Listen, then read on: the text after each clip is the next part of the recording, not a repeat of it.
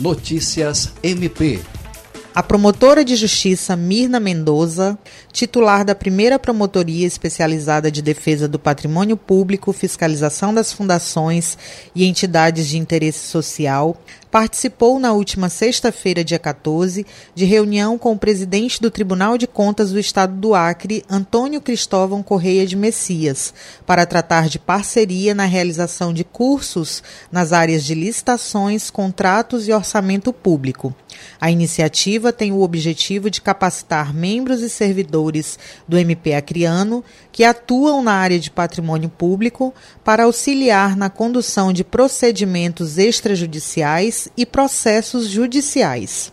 A promotora de justiça relatou que a ideia é que participem do curso promotores e servidores que atuam na área do patrimônio público na capital e no interior do estado, e que o conteúdo vai dirimir dúvidas sobre os temas e auxiliar na condução de procedimentos extrajudiciais e processos judiciais.